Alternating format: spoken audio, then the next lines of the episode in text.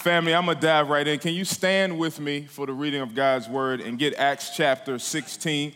Acts chapter 16. Uh, we're just going to read verses 9 and 10. Uh, in this crowd, I know most of you have the elect standard version, so we uh, will all be on the same page. Uh, let's read out loud together, and then I'll pray and see what God has for us. Uh, hear now the word of the Lord. And a vision appeared to Paul in the night. Keep going. Macedonia, urging him and saying, come to Macedonia and help us. When Paul had seen the vision, immediately we sought to go into Macedonia, concluding that God had called us to preach the gospel to them. Let us pray. Father, thank you for the truth of the gospel. Thank you for the reality of the gospel that it is by grace through faith and that alone that we are saved and we cannot muster up the moral resume to approach you. Uh, so you had to build that resume for us in the atonement. And so we celebrate that reality, God, of who you are and what you have done for us. And I ask and I plead, God, that you would set me aside, that I would preach the truth of the scriptures, that we will be blown away by grace and that by that grace alone would continue to compel us to plant churches, to essentially plant the gospel, to see our cities reflect pre Genesis 3 reality. Uh, because this is what you have done, and this is what we preach, this is what we proclaim, this is what we believe, God. And so we celebrate that truth. And it is in Christ's name we pray. Amen. Amen. Amen. Thank you so much. Uh, again, I'm glad to be before you. Uh, one of the things I love about our network it is uh, it is truly a family. Um, several men laid hands and prayed over me and texted me uh, right before I made it up here and encouraged me to preach the gospel. Uh, and that's what we are about. That, that word, you're going to hear that word a lot, not, not because it's a fancy term, but because we believe it and because we have been blown away by its truth and we continue to be blown away by its truth. And so, what I want to do with the few moments I have before you this morning is I, I hope to share how the uh, theological distinctive of who we are as a network compels us, how our theology compels us to our four hopes so that we can see the gospel planted in our cities and people come to know Jesus, to trust Jesus, to worship Jesus because of the gospel being planted in these cities, because that's where our hope is. And so I want to read something else. I just want us to look at Paul's life and look at what led up to what we call the Macedonian call. I want to read to what he said to his young buck, his spiritual son Titus, in Titus 2:11 through 14. He says, For the grace of God has appeared, bringing salvation for all people, training us to renounce ungodliness and worldly passions and to live self controlled, upright, and godly lives in the present age waiting for our blessed hope, the appearing of the glory of our great God and Savior Jesus Christ, who gave himself for us to redeem us from all lawlessness and to purify for himself a people for his own possession who are zealous for good works. And what we see there is Paul consistently throughout his life and ministry gives us orthodoxy, what we should believe, and orthopraxy, how that should play out. And if I was to attempt to summarize the central theological distinctive of our network, it is this that drives the Acts 29 network, but this is what we hope to drive our churches, and that is this reality that the scripture, the 66 books, over 30,000 promises reveal this one simple truth that the triune God, as creator, is redeeming mankind to himself through the Son. The, the triune God, God, Father, Son, and Spirit, the co equal, the co eternal Trinity, God, we see that He has a community all within Himself. He is a triune God as creator, meaning that He does not come from anything, from nothing. He speaks the earth into existence. He is the creator. He doesn't have an origin, no one made Him. He's the creator. But what is His mission? After Genesis 3. The triune God, as creator, redeems. Redemption is what we preach. Redeems meaning to buy back. He buys back his people. He redeeming who? Mankind, us us fallen sons and daughters, us that are without hope if we are without Him. He redeems us who? To Himself. Why? Because we could not redeem, we did not have it in our bank account to pay the debt that we owed. So, this triune God, who's the creator, redeems mankind to himself. Why? For his glory, which the prophet Isaiah says he does not share that because his glory is what matters. His glory, according to Hebrews, is what led Jesus to scorn the shame of the cross. The glory of the Father being the main thing, and the glory of the Father is being the central theme of our churches and why we plant these churches. This is the truth that we believe. This is the truth that we preach that there's a triune God as creator, redeeming mankind to himself through the Son. We do not muster up the moral resume to come before him. He simply did it because, as he tells Titus, grace appeared, and grace appeared as a person in the work of Jesus Christ. And we want to plant the, plant the centrality of the gospel. That theological distinctive leads us to our four hopes. And that first one being churches that plant churches. We believe that God gives the vision, God grants the vision, and God sustains the vision. Why? Uh, because in your church plants, you're going to be challenged beyond belief. You're going to experience the highs and lows of ministry because ministry involves people, and people are fickle like we are with God. And He gives us this responsibility to preach to Him, but we have to remember that the vision is God. And the reason I started with Acts 16 is because I want us to remember, guys, that God gives the vision. God is the ultimate visionary, and you're just stewarding what He's been doing. We're stewarding what he's doing. And yes, you're going to contextualize it. And yes, you have your points, and, and all those things are fantastic. But ultimately, God gave the vision. He actually prevented them from going to Asia because he wanted them to go somewhere specifically so that his name and renown could be preached. So as we work our way up here, we see that in Acts chapter 1, verse 8, he tells that you're going to be my witnesses in Jerusalem, Judea, Samaria, and the outermost parts. That was the divine scattering to fulfill the great commission that Jesus had gave them in Matthew 28. It's through divine scattering that we see the gospel being propagated throughout Asia Minor and all the other places. In chapter 2, the Spirit shows up and it's the day of Pentecost, and tongues were spoken. Don't get, don't get, don't get scared, Baptists. But but tongues were spoken. The tongues were spoken in there. Chapter three. Peter, who denied Jesus, now filled of the Spirit, uh, heals a man. And in chapter four, he boldly preaches the gospel. By chapter five, the church has ballooned to five thousand plus.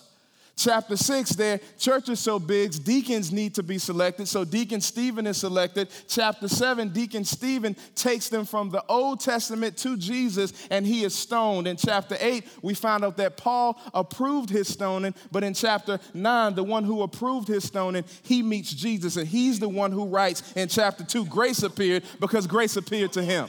I wish somebody would help me right there. But because grace, grace appeared to him. And so this is what happened in his life. And so I want us to look through his life because we want to plant churches that plant other churches. Because in Acts chapter 14, 23, Paul begins to appoint elders and they prayed over, and these churches are planted. But essentially, what do we want to plant? We want to plant the gospel. Now, not the prosperity gospel, which sanctions hedonism, not the poverty gospel, which basically deifies suffering, not the gifts gospel where we focus so much on the gifts that we miss Him. But lastly, not the anthropocentric gospel that makes the vision all about us. We want to plant the gospel, not any other false gospel, just the gospel, nothing in front of it. Because Paul says, if any other gospel is preached in Galatians 1 8, let a curse be upon you. We want to plant the gospel, the gospel, the unadulterated gospel of Jesus that saves us and that should continue to blow us away now. That's what we want to plant because the vision is not ours. We don't want you guys and we don't want to be ourselves anthropocentric when it is about us. Our gifting is not the reason our church grows, it is a move of the Spirit, period. We see this in Paul's life in Acts 14 8 through 18. Uh, the, the, the people want to come and worship him. They want to call uh, Barnabas Zeus and they want to call Paul Hermes and they want to come and worship him. And Paul backs up and they say, No, no, glory belongs to the Father and to him alone. Because he does not want this anthropocentric gospel being preached where he's the star. He wants Jesus to be the star. But as we do this, family, we're going to have to fight. We're going to have internal conflict, external conflict, and executive conflict. In Acts chapter 14, verse 2, uh, unbelieving Jews came and it began to infect the very church. And we're going to see this. And so, as we're planting churches, we got to fight for this because there's going to be internal conflict. And one of the things you'll learn quick is this I didn't know this until I planted my church. Did you know that sheep can bite like lions? Did you know that? Anybody with me? Amen, somebody. The sheep can bite like lions. In other words, you can be hurt beyond belief. The person that you walked with, who did not know the term missional and all this fancy stuff, and all of a sudden they go to one conference, come back brand new. Internal conflict. The same ones that he led, we, we see this in the church in Corinth, they questioned his apostleship. Internal conflict, but we continue to fight because we're planting the gospel, we're not planting ourselves. And so when the conflict happens, we say, hey, Jesus suffered. He told us, He said, look, when they hate you, no, they hated me first. It's going to happen. But then there's external conflict in Acts 14, verse 19, because we're working our way up to chapter 16. We want you to see what happened in Paul's life. Jews come from Antioch and Iconium, and they persecute Paul and his ministry some more. So he has conflict going within, he has conflict coming without. But what does Paul do? He keeps preaching. Why? Because the gospel is what compelled him. That was it. The gospel is what compelled him. So he continues to preach the gospel. You're going to have this difficulty. You're going to have things from the internal, you'll have things from the external, those that don't share our theological distinctives that will say, You oppressing women because you believe at such and such. You're doing this because you believe such and such, and that's going to come. But then there's a third level of conflict that Paul encountered, executive level, Acts 15 36 through 41, when Paul and Barnabas had to separate. Have you, have you felt that? Executive level to where uh, all three levels of conflict we're going to experience. And if this church is built on anything other than the gospel, you're going to make it about you and you're going to quit because you're going to have members that have issues with you, those on the outside that have issues with you, and some of your best friends or someone that you're real close with or some at the executive level of the church, conflict may be there too. What does Paul do? Keeps preaching. Keeps preaching. Keeps preaching. All this has happened before we get to the Macedonian call. And we're going to see joy because what keeps them going? When we get to chapter 15 and you have the Jerusalem Council, and they basically say, yeah, the Jews, the Gentiles need to come along, and they t- go back and they read the letter. And the Bible records, Dr. Luke records, who wrote Acts, how the people rejoiced over this reality. And as we preach the gospel and we see our people excited and lives changed and baptisms happening and churches planted, again, remember whose vision created all of that. Then we find ourselves in Acts 16, which leads us to our second hope. We want to be a radically diverse network. Here's what we believe the gospel is not color and culture blind, it's color and culture engaging. The, the, gospel doesn't tell us to be blind to who I am because God created color. We don't need to be blind to the Imago Dei. We, we want to celebrate the Imago Dei, and collectively we form a beautiful tapestry of God's beautiful creation. And so we want churches to do that. We don't want to turn from this. But if we're serious about this, there's three questions we're going to need to ask ourselves. Number one, what am I willing to give up? Because not everyone is feeling this diversity thing. What am I willing to give up? What am I willing to give up? Am I willing to give up my worship preference? Because I see this as a gospel issue. Number two, who am I willing to lose? Who, who am I willing to lose because again, it's real easy to just be homogenous because it's easy to, to stay in circles with those that you understand and think like you and look like you and prefer the same worship sounding as you. So it's easy. Am I willing to lose some of my close friends because I see diversity as an outpouring of the gospel? I'm not saying homogenous churches are sinful, but we want our churches to reflect the cities, and most of our, our, church, our cities are not one culture. And after asking what am I willing to give up and who am I willing to lose? The third question we got to ask ourselves is do I believe it's worth it? Because how you answer that question really determines if we'll really pursue that. Because it's real easy to say this, and I've seen this in my own ministry that as we pursued this, yes, there were African Americans that were not feeling this. I said, well, Raleigh isn't just black. That's my city. It's, it's, it's, it's diverse, and we want our church to reflect that. And I had to ask myself those questions, and you're going to have to ask yourself the same thing. And if you believe it's worth it based on it as an outpouring of the gospel, diversity is not the gospel, but we believe it's a byproduct of it, because as we see, we see him preaching the gospel there in chapter 13. There was this diverse leadership that we had there, and then they go preach. And it's interesting because Paul, being a, a, Jewish man, would most likely would have prayed the prayer that most Jewish men prayed, waking up early in the morning, thank God I'm not a woman, a slave, or a Gentile. And if you break down Acts chapter 16, he preached the gospel who Lydia, who's a woman. Yeah the second is a slave girl, and the Philippian jailer is a Gentile. Do I believe the gospel is worth me being uncomfortable? Because the gospel is a call to discomfort. Paul, a Jew called to Gentiles, is it really worth it? Do we believe it? Well, Jesus got uncomfortable. All of earth is the hood compared to glory. Amen. Compared to glory.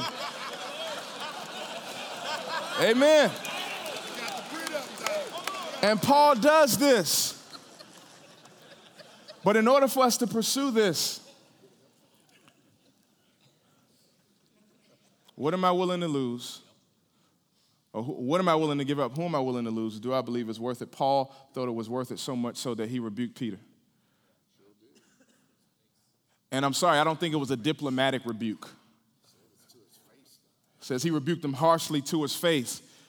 No, no, what you're doing is not in line with the gospel. You're leading Barnabas astray. Do we feel as passionate about this when certain jokes are made in private? Because we see intraracial confrontation. Paul, a Jew, confronts Peter, another Jew. Are we willing to do this? That leads us to number three. We want to be serious about evangelisms and conversions. We believe you grow the church from the outside in, but lives are changed from the inside out.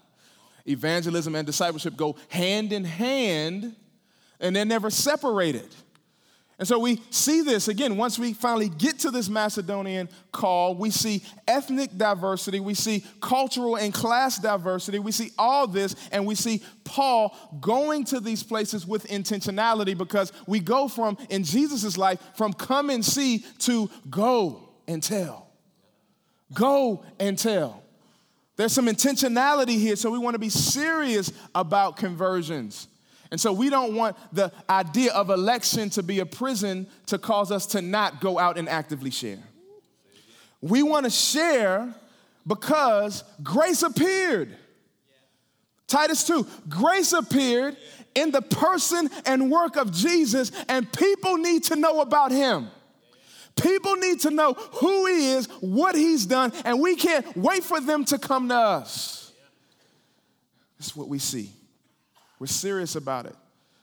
The gospel being this inside out working of God that transforms our lives, who addresses our pride, who addresses our prejudice, who addresses our lust, who confronts us with our sin, but extends his grace, and that grace changes us.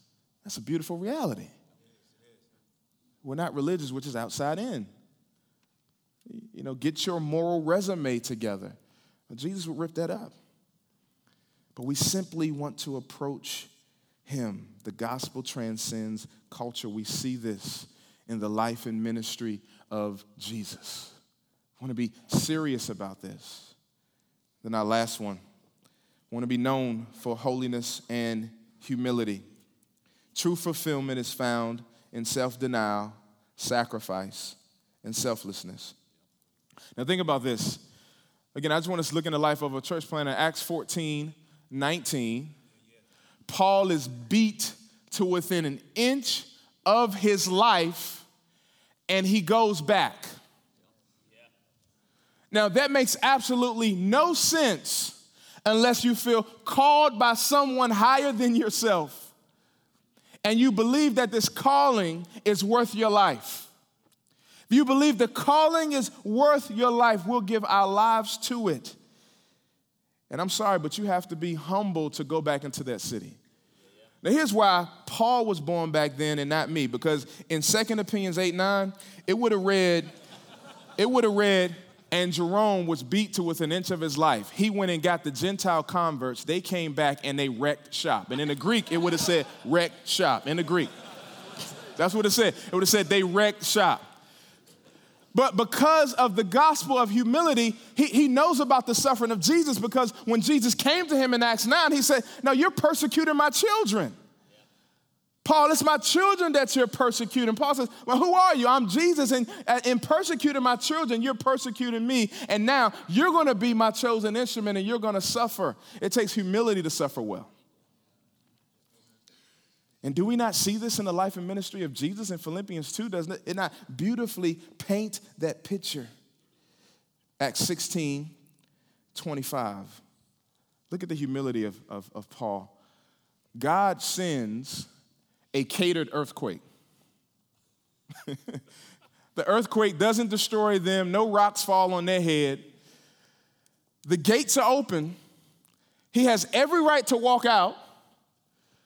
The Philippian jailer is ready to kill himself. And Paul says, Oh, we're here. We're not going anywhere. The doors are open. I'm going to deny my freedom for the sake of your soul. I'm going to deny my freedom for the sake of your soul because that's what my Savior did. And because that's what my Savior did, that's what we do. That takes humility. We want to be humble in three primary ways. We want to be humble with our families. Not every opportunity, not every speaking engagement is, is an actual opportunity.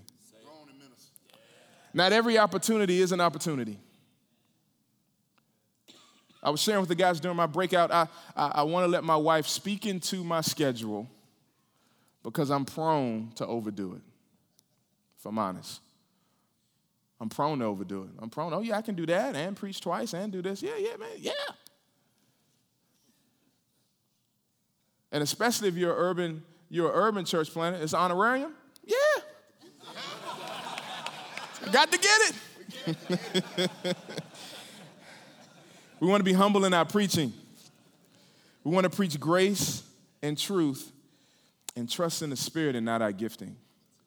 I, I, I love that the Bible says, man, Peter wasn't that smart. Now we deify the MDiv. We deify the MDiv. Now, we're, we're not anti, you, you know we're doctrinal. We, we, we, we love sound doctrine. All, all that stuff is great. All that stuff is great. But, but we got to operate in humility to know that when our people are hurting, they don't need a Calvin quote, they need a hug. Need a hug. Not deep, when, when someone has a miscarriage, it's not time to quote C.S. Lewis. I believe in Christianity not because, uh, like I believe the sun, not because I see the sun, but because by it I see everything else. Great quote, wrong timing. Wrong timing. Wrong timing. And it's in humility we see that, but also humble with our churches. Paul held it very loosely. Paul held it very loosely. You know, at any given time, God could call you to give that thing up. And can, I be honest? That terrifies me. Wow, because because I've, I've, can we be honest? Can I be? Can I? Can, can y'all counsel me for a second? I put in work. I put in money. I've cried tears. I've been betrayed. I've. That's the problem. I'm talking about me. I've. I've. And God can say, Yeah, you've given 10 years of your life to this. Look, I want you to move. Let somebody else take it over. I'm like Ananias when God told him to go to Paul. You, you, you sure, Jesus? You sure? My connection ain't working right. I'm not hearing. You didn't just ask me to leave this church. You told me to plant. I've given 10 years of my life, and you telling me to go somewhere? Yeah. Because remember, Acts 9, it's my vision. You're just stewarding it. It's, it's my vision. then lastly, we want to be humble with our own lives. When we think about, before we go to humility with our churches, I want two things, well, not things, but, but two areas of my life. I want my wife and kids to outlive me, and I want my church to outlive me. I want my church to outlive me. Now, obviously, I want my, I want my wife and my kids to outlive me. And I, and I let my wife know listen, you know, if, if God takes me, just don't marry a scrub, or I, or I will ask for permission to haunt you. It'll be the conjuring all up in there, the hood version. The conjuring all up in there. God, let me haunt this dude. So I want my wife and my kids out, but I, I want my church to outlive me. Now, why do I want my church to outlive me? Because it's not built on Jerome. I want the church to outlive me. Hopefully, you want your church to outlive you because, again, we reject the anthropocentric gospel, the man centered gospel. It's not built on me. I want it to outlive me. And clearly, Paul's church has outlived him. Now, watch this. Look at this humility with his own life. 2 Timothy chapter 4, 16 and 18. Look, look at what Paul said.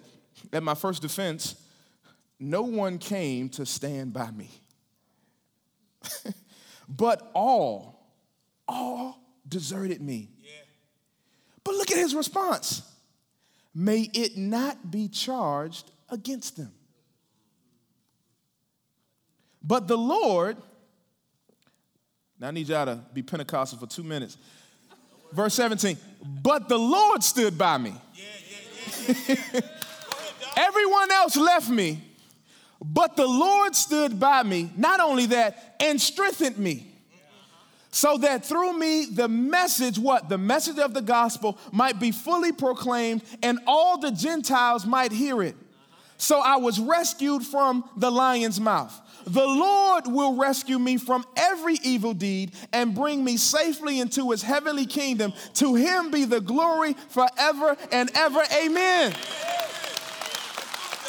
Is, is this not good? Is this not shout worthy?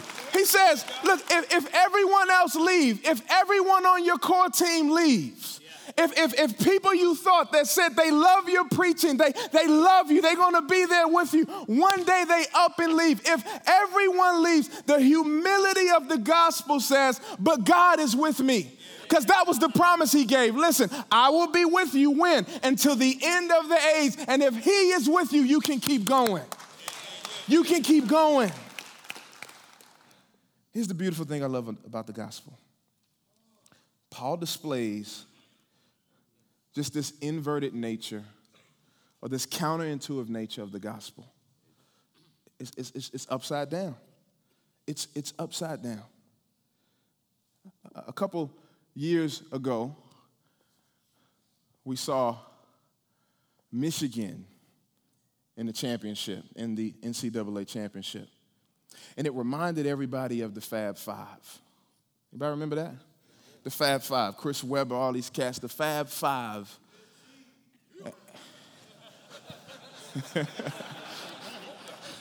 the Fab Five. And the, the, the Fab Five broke all types of records, these five freshmen tearing the thing up. But then a couple years later, it came out, some scandals came out. And as a result of the scandals that it came out about the Fab Five, they took the banners down. They took the 400 plus thousand back on account of what had happened. And so their accomplishments was blotted out by their sin. But the gospel flips that thing upside down. When you come to Jesus, your sin is blotted out and you get the accomplishments of the Savior. I wish two people was with me on that. That's what drives Paul. That reality. Everything else is set up.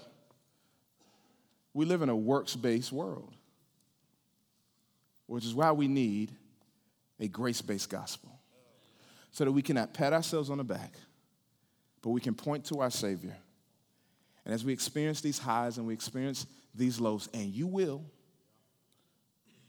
I'll tell you, just like I tell the married couples, I say, oh, just keep living. You'll have some days you won't be smiling. But you don't quit. You don't quit. And isn't it interesting that Paul, this single guy, gives us this wisdom on marriage and points to our relationship with Christ. It's going to be rough. But where's our joy? Our joy is in the hope of Jesus Christ, who paid the price for our sin, who paid the debt we could not pay, who lived and died in our place. The triune God, as creator, redeeming mankind to himself through the Son. That theological distinctive drives these four hopes, and I pray that that drives your ministries. Let us pray. Father, thank you for the truth of your word. And God, let me just take a moment to pray for the families represented, the marriages represented. But I pray that there is space for through all of this for a wife to speak honestly with her husband about feeling thrown into this. Lord, grant her courage. Grant her courage to speak to her husband honestly. Lord, give him humility to accept it. Father, it's easy to come in circles like this and inflate our numbers, inflate what's going on, because we're prone to place our identity in the Sunday numbers. Lord, let us not be defined by that, but by our eternal status secured by you.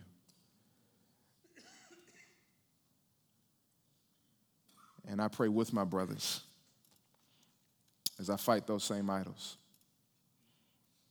Help us to remember how, how did Paul encourage himself? Paul used the gospel as a verb. He gospeled himself and reminded himself that Jesus is with me. When it doesn't make sense, Jesus is with me. And let that beautiful reality encourage us and compel us to plant the gospel, to see people become worshipers of you and disciples of you. In Christ's name, amen.